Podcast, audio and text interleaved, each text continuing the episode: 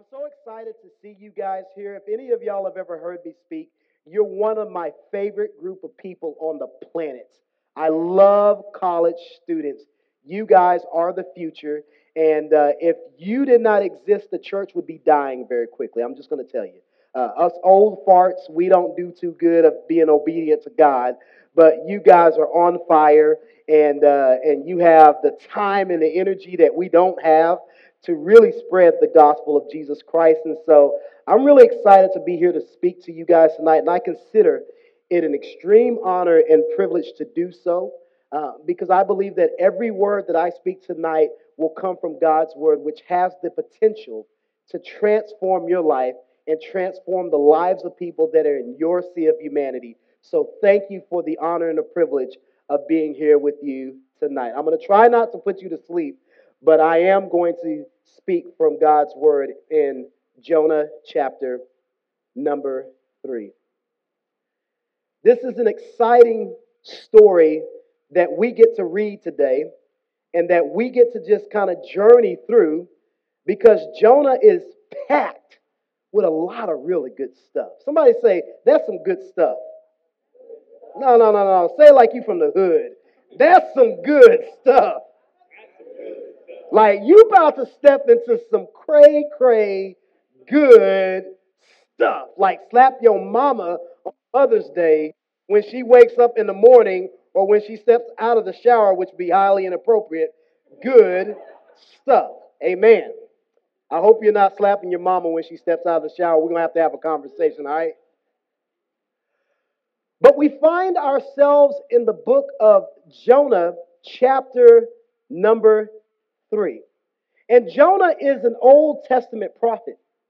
And there's nothing worse than knowing that somebody has to do a job because it's what they do. You know, if you're a prophet, you speak on behalf of who? Yeah, that's right. If you said Jesus, the Holy Spirit, God, it'd all be the same answer. You know, yeah, it's all right. G O D. You speak on behalf of God.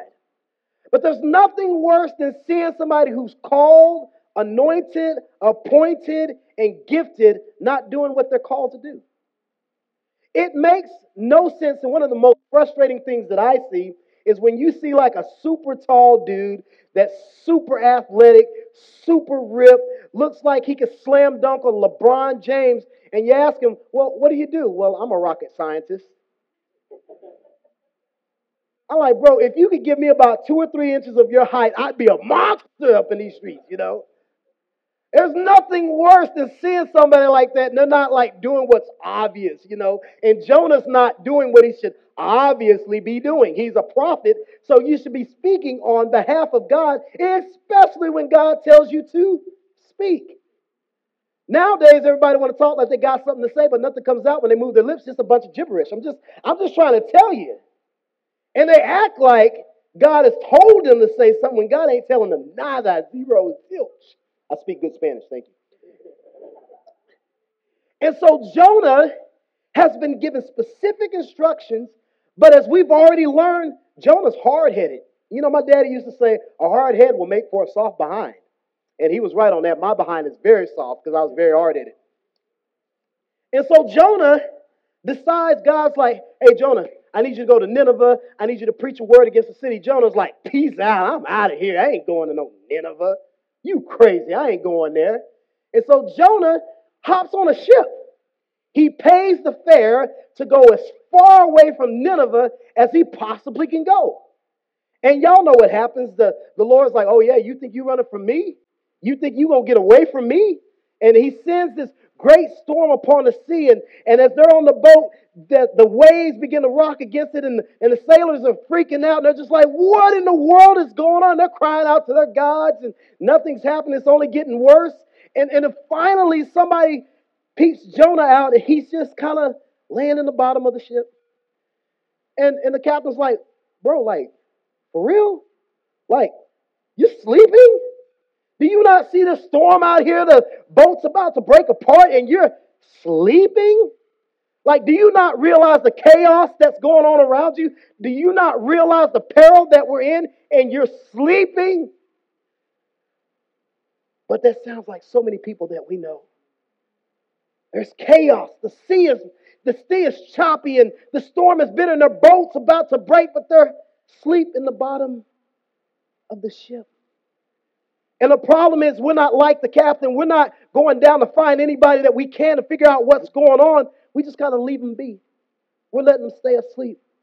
And the ship's breaking apart and they're about to die, but we're just like, oh, well, it sucks to be you. I'm, I'm getting out of here. Good luck.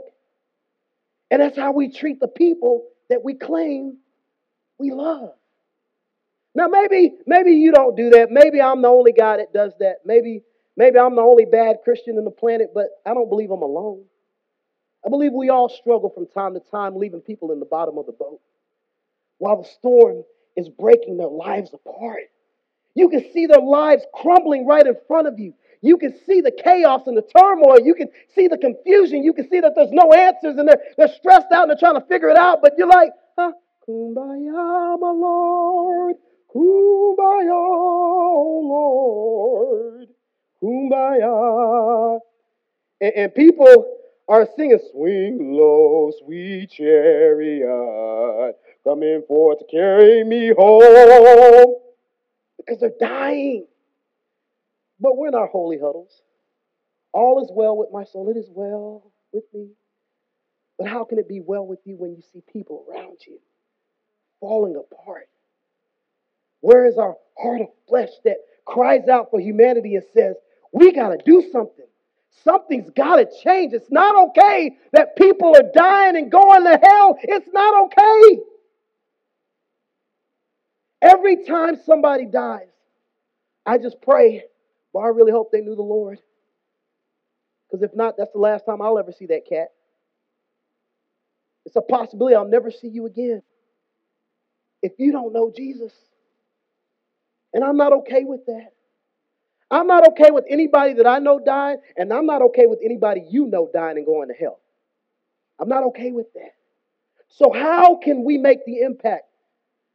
Well, the Lord creates a situation and the Bible talks about the great fish, not the whale, but the Bible calls it a what? The great fish. And the great fish comes by, and it's, it's ironic how the timing works out. They're like, We're going to throw you overboard, Jonah. And Jonah's like, Just throw me overboard. And at the same time he gets tossed overboard, there just happens to be this great fish just swimming in the water, just chilling, minding his own business. He's probably a little hungry. And they toss Jonah overboard as Jonah had asked them to do. And the great fish swallows Jonah. And he's in the belly of this great fish for how long? Three days and three nights. Three days, it's okay to answer. Three, I'll help you out if you're wrong. But three days and three nights, he's in the belly of this great fish. And all of a sudden, the Lord starts to upset the stomach of the great fish. He gets a tummy ache and he spits Jonah up on dry land. Could you imagine being in the belly of a great fish? I mean, think about it. The fish is swimming around in the water, and it's going up and it's going down. Could you imagine the cabin pressure inside the fish? Could, could you imagine all the krill maybe that the fish ate, if it eats krill or whatever else it has swallowed? And, and you're in the, the belly of this fish, and you're, you're praying that this fish doesn't open its mouth while you're still in the belly because you don't want to drown. Could you imagine being in a great fish? I mean, it's enough to be in your mama's womb, but it's a whole other matter to be inside a great fish. And so this fish spits him up on dry land. And so God presses the reset button. And he comes to Jonah and he says, Now that you're done running away and, and playing around, let, let me give you the same instructions all over again. I, I'm thankful for the God of a second chance. He says this in Jonah chapter 3. Then the word of the Lord came to Jonah the second time, saying, Arise, go to Nineveh, that great city, and call out against it the message that I tell you. So Jonah arose and went to Nineveh according to the word of the Lord. Now Nineveh was an exceedingly great city, three days' journey in breadth. Jonah began to go into the city, going a day's journey, and he called out, Yet 40 days, and Nineveh shall be overthrown. And the people of Nineveh believed God. They called for a fast and put on sackcloth from the greatest of them to the least of them. The word reached the king of Nineveh, and he rose from his throne, removed his robe, covered himself with sackcloth, and sat in ashes. And he issued a proclamation and published through Nineveh By the decree of the king and his nobles, let neither man nor beast, herd nor flock taste anything. Let them not feed or drink water, but let man and beast be covered with sackcloth, and let them call out mightily to God. Let everyone turn from his evil way and from the violence that is in his hand. Who knows? God may turn and relent from his fierce anger so that he may not perish. When God saw what they did, how they turned from their evil way, God relented of the disaster that he had said he would do to them and he did not do it. That's an amen right there. Thank you, Jesus. Today, I want to spend the next few moments talking to you about four things to consider when you're dealing with your enemies. Four things to consider when you're dealing with your enemies. Now, I thought it would be good to start this message by sharing a few quotes that you may have heard about enemies. Some have said you should keep your friends close, your enemies closer. Some have also said, who needs friends when you have enemies? Did you know that Mahatma Gandhi said this? He said, It is easy enough to be friendly to one's friends, but to befriend the one who regards himself as your enemy is the quintessence of true religion the other is mere business.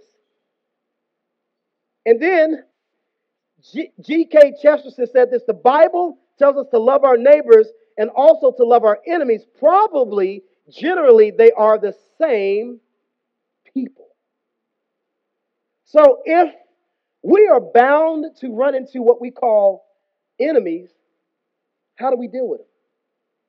You know, when I was in high school, I had an enemy. I had a real enemy. And he went to church with me. Now, out of all the places you will have an enemy, church, I mean, the safest place you should feel safe in should be the church, right? But here was the crazy thing about this enemy. We went to church, we grew up together. We, we were the same age, same grade, hung around each other. I've been to his house, he's been to my house, and we were cool all year long until we would go to the National Baptist Youth Convention. And somehow my friend turns into an enemy. He begins to show off and he begins to bully and intimidate me, and I was, I was pretty afraid of him. And, and he would pick on me and want to fight me, and I was like, I don't want to fight you. I was like, I'm not getting, I'm, I'm not down for that. I'm just, you know, I'm gonna keep to my business. You know, I don't, I don't need the drama. And every year he would do this. And finally, as a sophomore in high school, we went to the convention. And we had this kid named Deron Conley. Deron Conley was one of the worst teenagers I've ever met in church in my entire life. He was bad to the bone. I mean, he lived to break rules. He lived to make you mad. He lived to just do wrong. But he was my friend. And you know, the Bible says bad company does what? Corrupts good morals. I didn't care. I like Duran. And I would go hang out with Duran. Well, this one particular year, Duran says, you know what? I'm going to teach you how to fight. I'm going to teach you how not to be scared. Because I'm tired of watching you get picked on. So I'm going to teach you how to fight. So Duran pulls me into a room and he says, okay, I need you to get your stance. So I'm standing here like this. He said, no, no, no. Put your left leg forward, your right leg back. He said, keep them about shoulders width apart.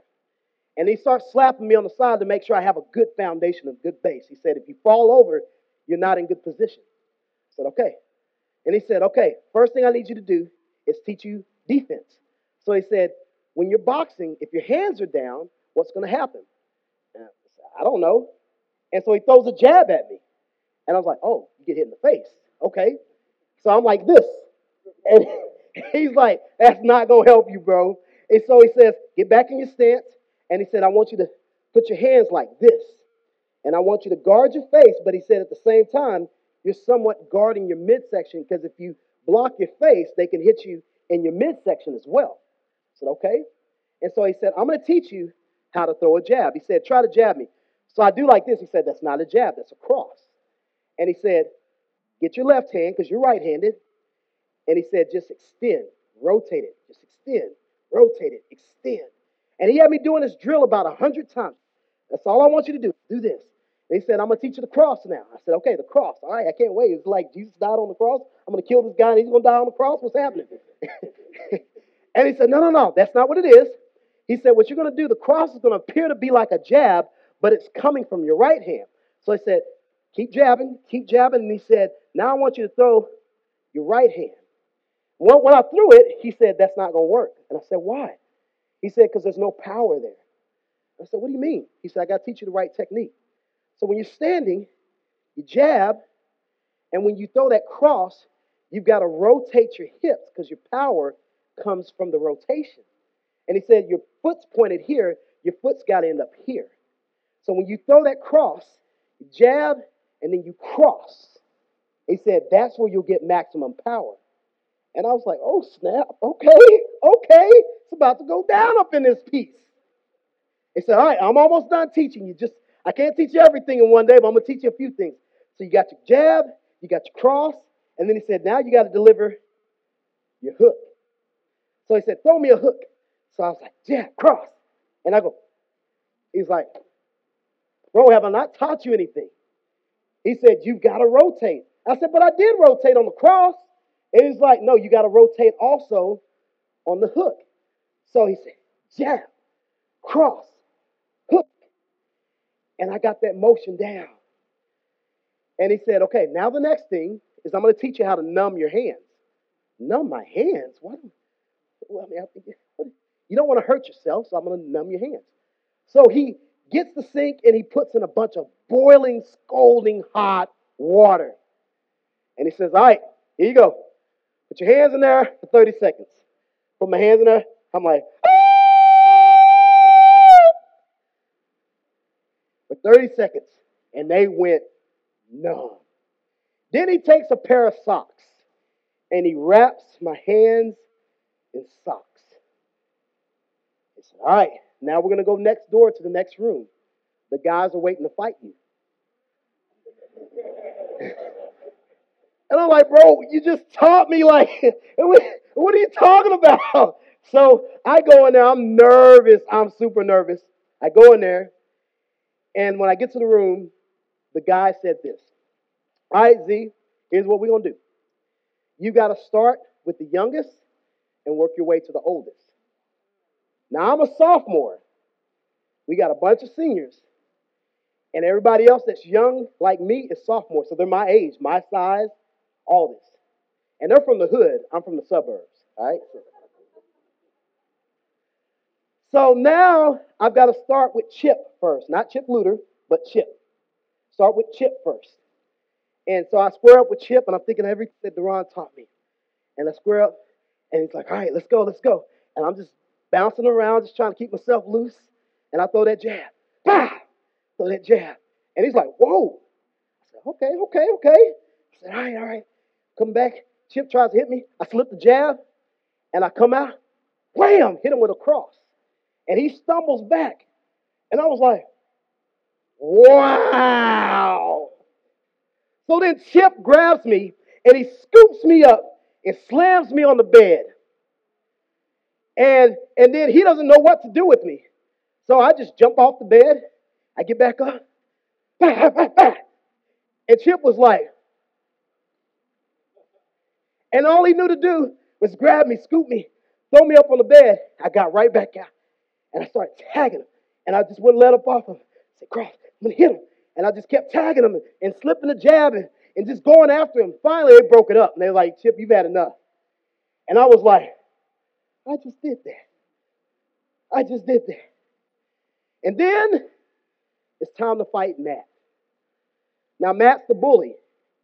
He's the kid that's been messing with me. Kid I was afraid of. I got square up against Matt. Feel a little bit more confident now. Feel a little good about myself. So we square up. And I can see in Matt's eyes, he's like, oh crap. This kid's a little different. I gotta be careful. I gotta stay away from him. So I square up against Matt. I'm like, we'll put this three piece combo on him. Like I went to KFC or something. Or Church's or Popeyes, whatever. Use your preference. I'm about to put this three piece combo on Matt. And so I go pop him with the jab. I double pop him with the jab. And then I go to hit the jab cross. Matt ducks. I hit the wall. Bam! My hand said, Whoop! Fight over. And I realized that I really dealt with my enemy. I'll say the results for the end of the story. Here's four things you need to consider when you're dealing with your enemy. Now, this is not going to be a Tae Bo class, a boxing class, a Brazilian Jiu Jitsu class. I mean, I studied those things and got really good at them because I like to fight. I don't do that anymore, but I like to fight. But there's four things you need to consider when dealing with your enemy. Number one, consider the role of your enemies. Consider the role of your enemies. Here you had this powerful nation called Nineveh, this great city. These Ninevites, they were, they were crazy people. They were extremely violent. They were the type of cats that would walk around and just, just kind of do stuff just to make you react. You know, they were kind of like walking through, like, I wish you would. I wish you would say something. They were them cats. And so the Ninevites just struck fear in the hearts of everybody. Like you saw a Ninevite walk by, you're like, man, I'm out of here, man. I don't, want, I don't want no drama. I don't want no heat.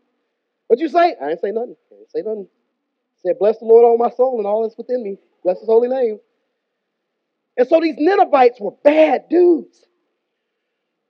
But notice how God refers to Nineveh. He says, that great city.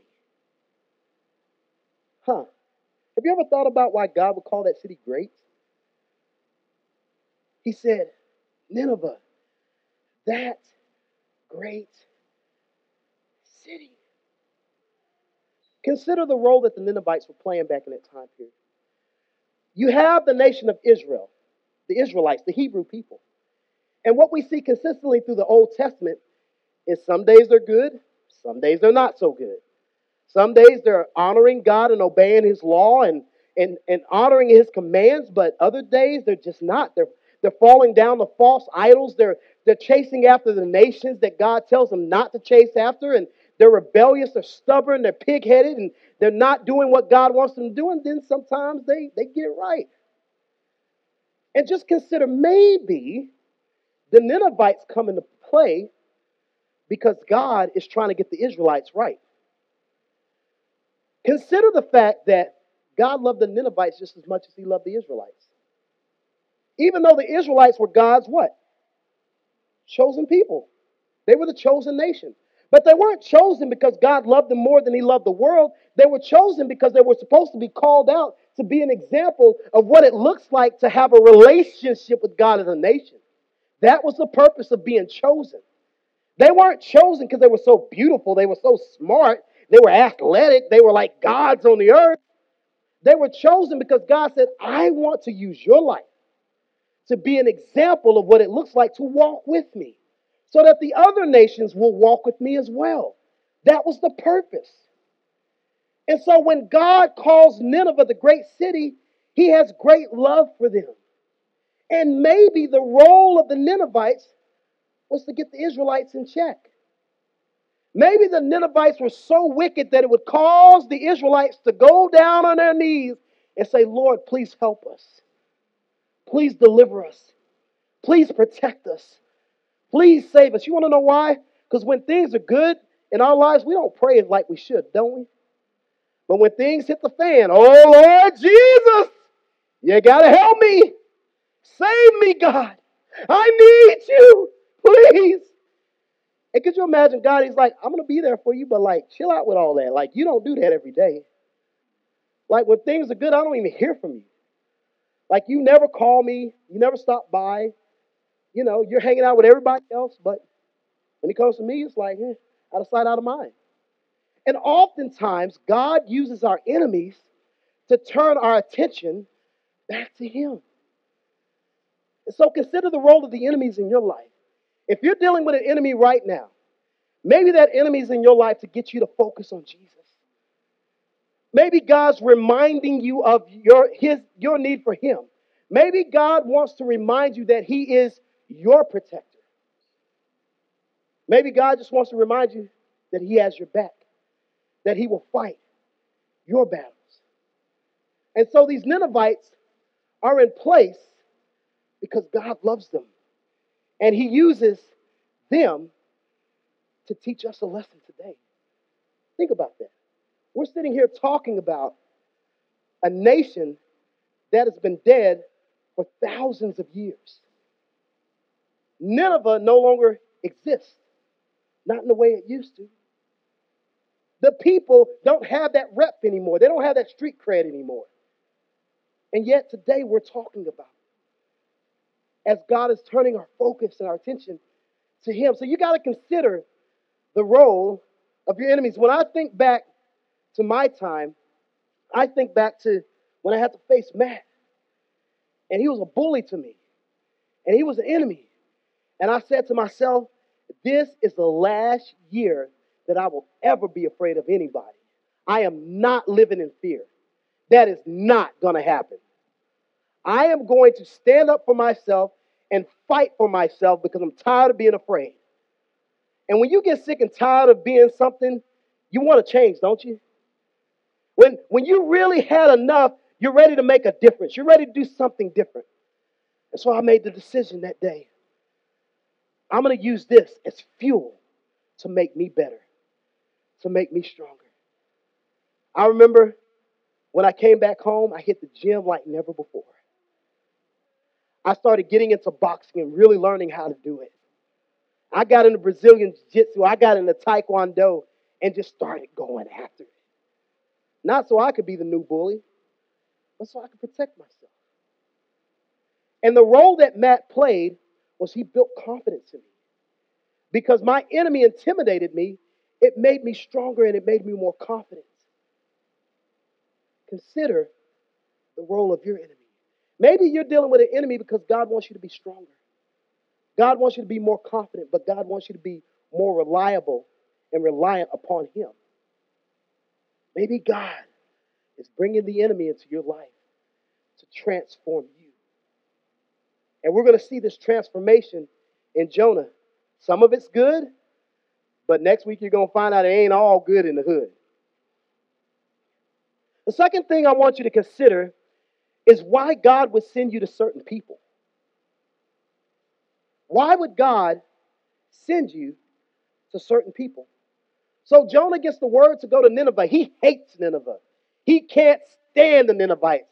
Have you ever been in a car driving somewhere and somebody cuts you off and you see them cut the next person off and they're just driving erratically and, and they're, they're almost about to cause an accident and you're looking around like, where are the police?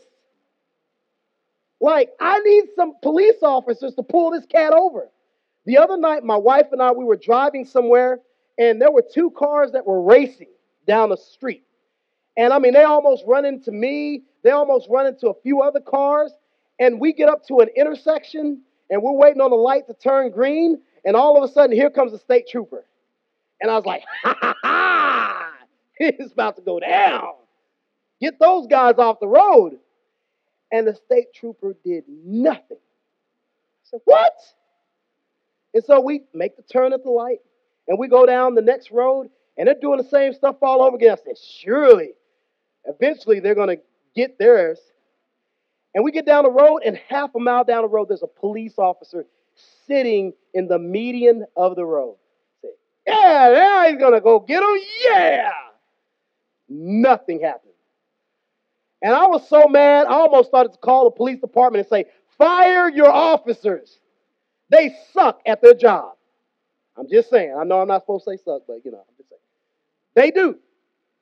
And so Nothing happened to them.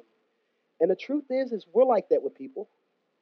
If you're dealing with an enemy, you're waiting for God to go get him. if we're being honest, shame the truth, tell the truth, shame the devil. Like, God, go get him. Deal with him. Yeah, go, God, there they are. They're in that car over there. You can't miss them. They're right there, God. You see them? And you see God do nothing. And it frustrates you. And here's Jonah.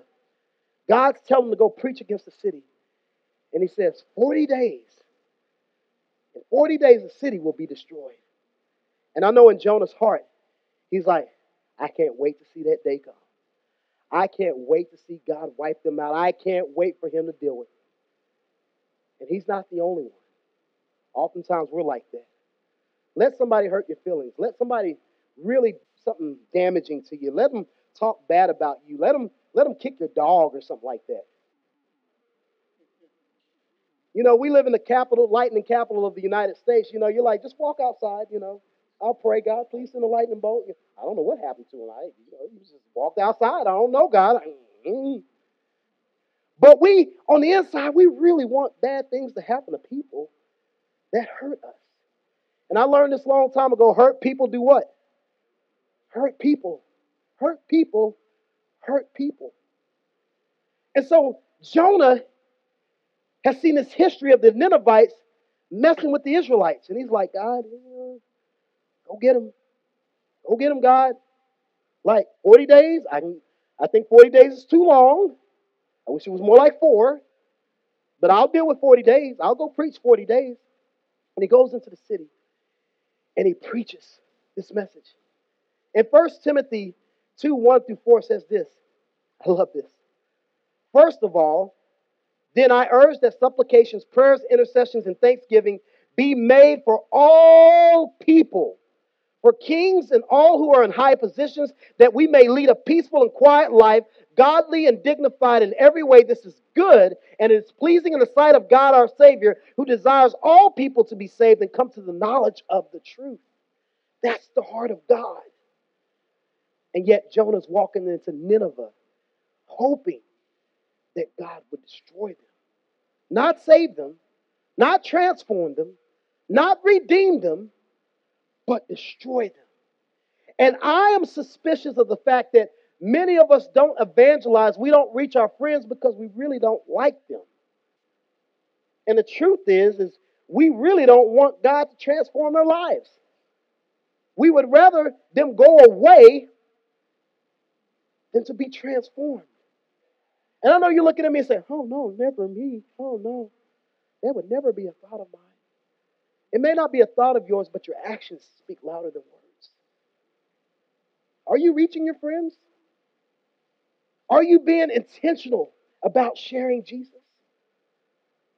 Or are you content with just coming in this night singing your songs, listening to a testimony, hearing an over the hill preacher preach at you, and then you go home and nothing changes.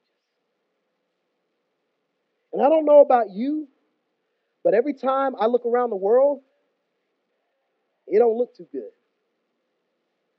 Every time I read my Bible and see what's going on in the world, I realize that time is drawing near.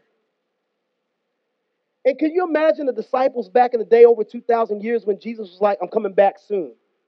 Oh, cool, Jesus. Well, we'll be waiting for you when you get here. And then 2,000 years passes, and we're reading the same words I'm coming again. I'm coming soon. Well, it's definitely a lot sooner than it was 2,000 years ago. And so we see the signs of the time. We see tribulation all over the world. We, we hear wars and rumors of war right now. War just broke out. And the fear is that it could cause World War III. Now, I'm not here to make you panic and stuff like that and run out of the room and go to a bomb shelter. But what I'm saying is when we look around the world and we see the trouble and the turmoil and the chaos, something's got to happen. What's our role in this? So consider this. Consider that God sends you to certain people because He loves them. God speaks to you and encourages you to go to the people that you would consider unreachable, to love the people that you would deem unlovable, to care about the people that, in other words, you wouldn't even care for. Because he wants to leverage your life to show them what a relationship with him looks like, just like he did the nation Israel.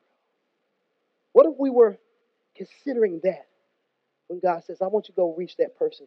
I want you to go get to know that lady. I want you to go, go get to know that guy. I know this person's an atheist, but I want you to form a relationship with them. I want you to take them a lunch. Like, God, are you serious? Like, I don't even have money to feed myself. Why would I take somebody to lunch? Like, God could make a way. And He sends you to certain people because He has a plan and a purpose. And so, God is sending Jonah to Nineveh because He has a plan and a purpose for this great city. But the third thing that we need to consider is the impact of our obedience. Consider the impact of your obedience. What if, what if we all decided to become ridiculously obedient to God? What if we all made up in our minds, starting today, right now, I'm going to do whatever God says. I'm going to say whatever He says. I'm going to go wherever He tells me to go. I'm going to reach exactly who He tells me to reach. I'm just going to be insanely obedient to God. Could you imagine the impact? Could you imagine what God could do through your obedience? So, Jonah, after having a hissy fit and disobeying God and running away, finally gets it right. And he journeys into the city. And when he's about a day's journey into the city, he begins to cry out against the city. And he delivers the shortest message that a prophet could possibly deliver. He's like, I'm saying is exactly what God said. I ain't adding nothing to it. We don't need to exegete the text. It is what it is. And he calls out against the city. And this is what he says to the city. He says this. He says, Yet 40 days, and Nineveh shall be overthrown. Here's the impact of his obedience. Y'all ready for this? The city freaks out. Like they hear him, and they're like, whoa, whoa, whoa, what you talking about, Willis? Like, you serious? Like 40 days and we're going down? And they freak out. Like they panic. And here's what the Bible says. It's, it's so crazy. And the people of Nineveh did what they believed God. Notice they didn't say they believed Jonah, they believed God. When they heard that word, they heard God's voice coming and speaking loud. And here's the truth when we open our mouths and declare what God says, people aren't listening to us, they're listening to God. The very words of God are being spoken through us. The very word of God spoke through Jonah in that moment, and it penetrated the hearts of the people. If we would just open our mouths and say what God wants us to say, we don't have to worry about trying to be a slick used car salesman to get somebody to buy Jesus. If we would just open our mouths, God will do the rest. He just needs us to open our mouth. Somebody say, open your mouth. Come on, open your mouth. All God needs you to do is just open your mouth and just say what He gives you to say. Well, God, if I'm standing in the middle of the city and I open my mouth, what if they kill me? What if they hate me? What if they cancel me? What if they turn off my Twitter account? What am I going to do?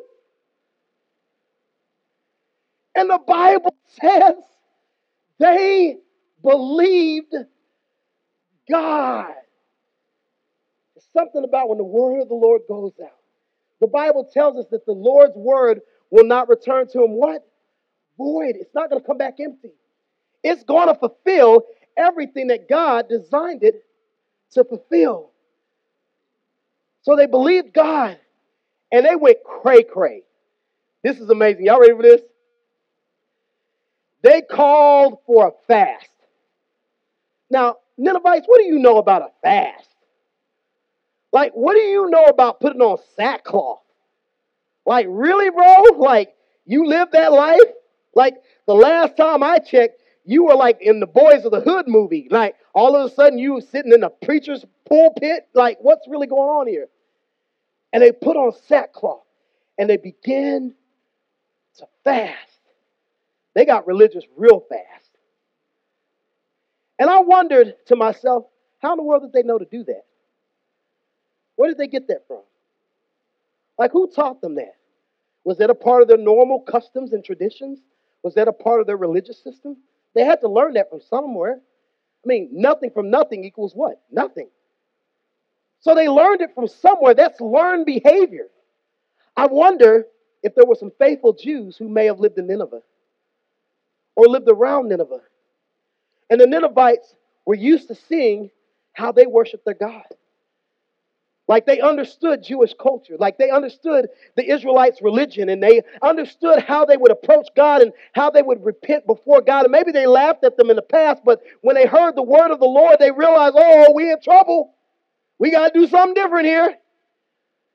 And they began to worship God. They began to do the things the Hebrews would have done because of the impact of the obedience of Jonah. And then it goes epic. It goes super epic. The Bible says the word reached the ears of the king. Now you would think the king would be like, man, that's crazy. Do you know who we are? We're going to squash all of this. But the Bible tells us that the king arose from his throne. He took off his robe, covered himself with sackcloth, and he sat in ashes. That's what a good Jew would do. And the king of Nineveh goes religious. The king of Nineveh shows up at church. He's like, there's something really wrong here that we got to figure out how to fix as a nation. I love my city, and I don't want to see it destroyed.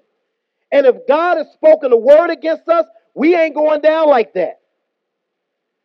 And so the king gets religious. Maybe they heard of the story of Sodom and Gomorrah.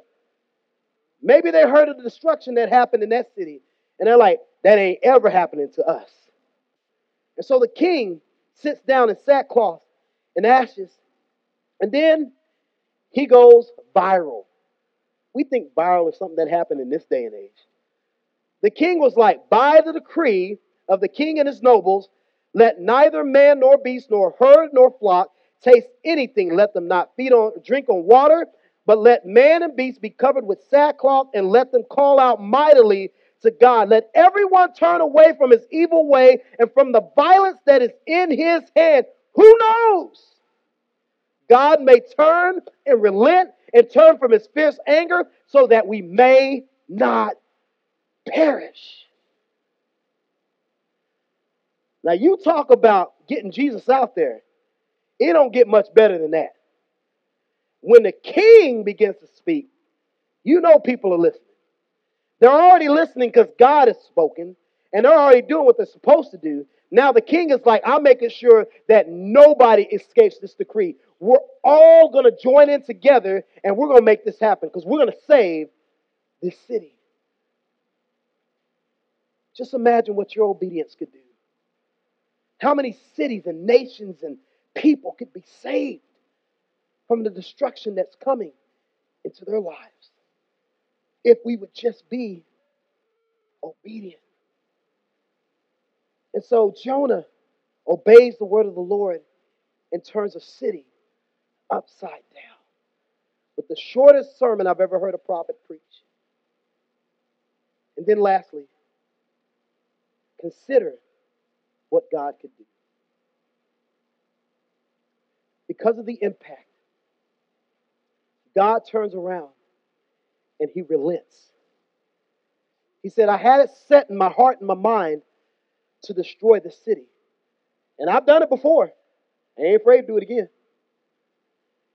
And he changes his mind because of the reaction of the people. I just see in my eye, my spiritual eye, this room full of students who say, you know what? If God could do that in Nineveh, what could he do at USF? If God can reach people who are violent and wicked and evil and change their hearts and save an entire city, what could he do with this campus? Could you imagine if God saved this campus? Like, you wouldn't be able to have BCM in here. Like, you know that football stadium they're supposed to be building? Wouldn't it be cool to have a service in there every week? Because, like, every student at USF is saved. Like, the highlight of the week isn't the football game, but it's like the BCM. Wouldn't that be cool? I mean, I, I dream so big because I can see God doing something that we couldn't even imagine in our own hearts. Now, I'm not dreaming like this because I want to see numbers. Numbers doesn't matter to me. But I'm talking about real transformed lives set on fire for the kingdom of heaven. And people getting saved, people getting baptized, we're getting discipled, we're releasing people out into the city, into the communities, to the state, to the nation, and to the ends of the earth. And the gospel is spreading like wildfire. Why can't that start here? And all it takes is just somebody willing to be obedient and saying, I'm all in. I'm going all in. I'm not holding anything back. This is for you, God. If this life is meant for me to live for you, you can have it all. My dreams, my diplomas, my everything, God, I give you everything. If you would just use me to make an impact, I'll be obedient. I'll go. I'm not going to run. And even when I feel like I've got my track shoes on and I'm ready to run, God, I know you got me. I know you'll bring me back. And God's saying, Who's willing to go? You know, I love running. I like Pastor Jay, who does not like running, I like to run. I'm actually training for a marathon. Yes, this fat boy is training for a marathon. I'm not going to be fat when I run the marathon. But I am training for a marathon. And what's interesting about it is I have this battle every time I wake up in the morning. I got to get out there and I got to go run. The last time I ran track and field, I weighed 163 pounds. Today, I weigh 225 pounds. That hurts. And so I've got to put on my shoes that I bought. Did you know that like real running shoes, like marathon shoes, cost over $100? Like I didn't even buy Jordans when I was younger. They were too expensive. And now I got to buy these $100. I'm like, what? Seriously? So I have to go and ask my daddy for some money so I can buy a new pair of shoes. But um, so I put on these overly expensive shoes. They got like thick soles. And I put on my sweatband because I sweat a lot. You can see that right, right now. It's like look glistening. I don't have any hair to trap this. And then I go outside and I have like this thing that looks like a little fanny pack. And I put my phone in it and my keys and my wallet and you know, all that stuff. And then I sit out and go running. And as I'm running down the street, I'm like, God, I hate myself. Why am I doing this? I can't believe it. And then I get done, and I'm like, whoo, man, that wasn't so bad. Yeah, I can do this tomorrow. And I wake up the next morning like, oh, I hate life. It just sucks. Why did I do this? I don't have to run this marathon. I can just give up.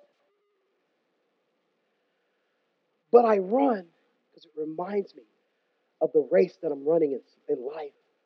I'm running a race, and so are you. And we're running as to win a prize. We want to see people get saved and come into the kingdom. And so when I think about my enemies, I consider what God could do. Colossians 1 21 through 23 reminds me of a bitter and sobering reality. Y'all ready for this? Watch this. It's not going to be on the screen, but if y'all put it up there, y'all are amazing. It says, and you, meaning me and you, and you, who were once alienated and hostile in mind, doing evil deeds, he has now reconciled in his body of flesh by his death in order to present you holy and blameless and above reproach before him, if indeed you continue in the faith, stable and steadfast not shifting from the hope of the gospel that you heard, which has been proclaimed in all creation under heaven, and of which I, Paul, became a minister. In other words, you used to be an enemy of God. That's real talk. There's not a single person in here at one point of your life or the other, you were an enemy of God. Every last one of you, you were an enemy of God, including me. We were all enemies of God. But God, what could He do? Romans chapter 5, verse 10. Watch this.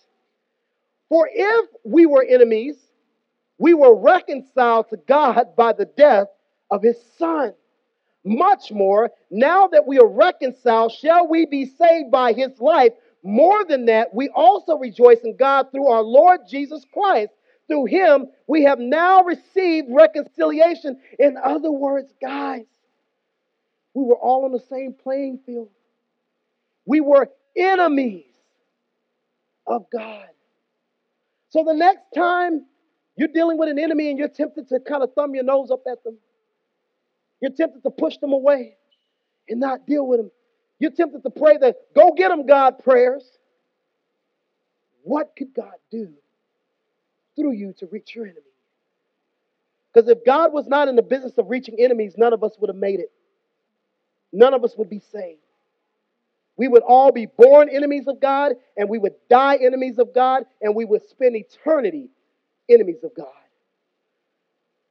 But God loves enemies. I'm so glad He loved me while I was still in my sins. Christ died for me. The Bible tells me that I am a sinner. It said that all have sinned and fallen short of the glory of God, meaning Pastor Z is a sinner. And here's the crazy thing my consequences are no different than your consequences. Y'all know what the consequences are? The Bible tells us that the wages of sin is what? Death. That means the moment you commit one sin, you deserve to die. I don't like that, Pastor Z. That sounds like it's not inclusive. Oh, yeah, it's inclusive. That includes you and includes me. All right? So we all are under that penalty. None of us gets away from that. The moment you sin, you deserve death. But I like that the scripture doesn't end there in Romans 6:23. He says, "But the free gift of God is eternal life through Christ Jesus our Lord." So he's saying, okay, so you sin. I don't like it but I've got a solution. Here's the crazy thing. So we're like, okay, I sinned. Let me let me make it right with God. Let me, you know, like if you're in a relationship and you mess up, you know, let me go make it right with her. Let me try to smooth things over. You know, baby, baby, I didn't mean to. You know, I you know, I tripped over and fell into a creek, and you know, somebody, this beautiful girl came and saved me, and and she was doing CPR on me. Ew, what? Really? Come on. But here's what the Bible says: you can't fix it. Like there's nothing you can do to mend a relationship. It's jacked up. Like you mess up, you apologize, and you move on about your business. And God's like, no, no, no, no, it ain't that easy. No, no, no, no. You can't earn this. You can't work for it. You can't do good enough. You can't read your Bible enough. You can't pray enough. You can't give enough money. You can't go to the BCM enough. You can't go to Sunday school enough. You can't be in the band enough. You can't do anything enough to earn this. This is unearnable. Everything that needs to happen in order for you to get this has already been done. That's why I say free gift. If somebody hands you a free gift and says you owe me $25.99, the gift is not what? Free. No, no, sucker. That's not a free gift. That, that's something you're asking me to pay for. And so he gives us a free gift, and the only thing you have to do with a free gift is do what? Accept it, receive it. So Jesus says, but the free gift of God is eternal life through Christ Jesus our Lord. And then the Bible goes on to say that we are saved by grace through faith, not of works that any man could boast. In other words, Jesus is like, I'm taking all the bragging out of it. You can't brag about your salvation because you didn't earn it. You didn't buy it. You didn't do anything to get this other than receive it by faith. And so he takes the work away from us and he did all the work. How so? Well, he came into the world through the virgin birth, lived a perfect, sinless life, went to the cross, become our substitutionary atonement on the cross. In other words, he died on the cross in our place. The death that we deserve to die, Jesus died for us. And he was the only one that could die that death because he was the only one with pure blood. God would only accept pure blood in that sacrifice. And Jesus said, I'm going to die one time for the world. And I'm going to take all of their sins upon myself. And I'm going to become the very object of sin. And God, you're going to pour your full wrath upon me on the cross. And I'm going to take it because I love them so much. Which is why Jesus cried out on the cross, Forgive them. They don't know what they're doing. And so Jesus dies. His blood is shed. And the Father is pleased once and for all. He's appeased. The sin has been atoned for. And they take Jesus off the cross, put him in the grave. And the disciples get scared and they go hide. Their hopes are dashed. They think Jesus really is dead. Everything he taught us was a lie. We're afraid now because everybody's going to kill us. And then something miraculous happens on the third day. God gives Jesus resurrection powers. He raises him from the grave. And Jesus comes to life, not as a phantom, not as a ghost, not as an apparition, but the real Jesus with a real body comes back to life. And he appears before many for 40 days.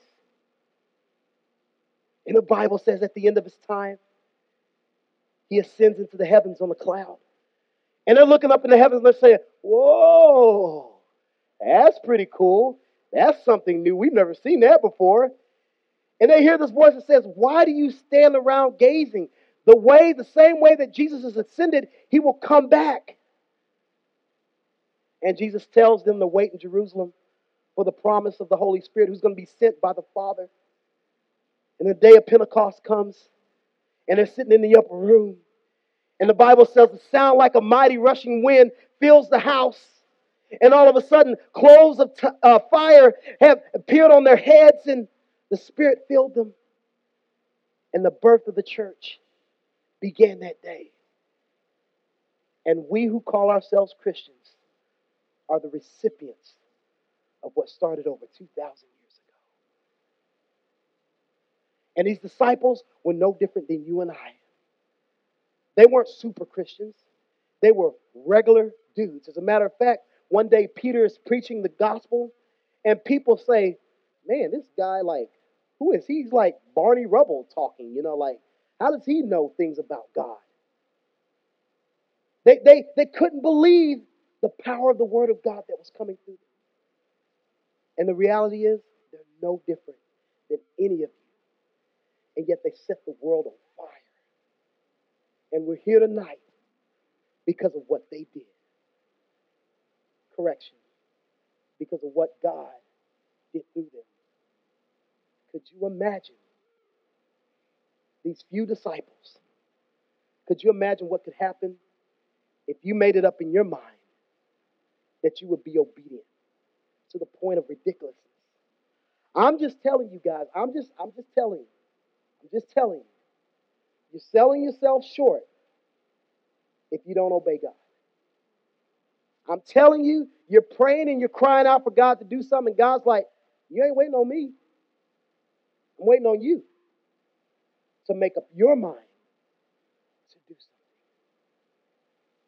So consider what God do. So the Bible tells us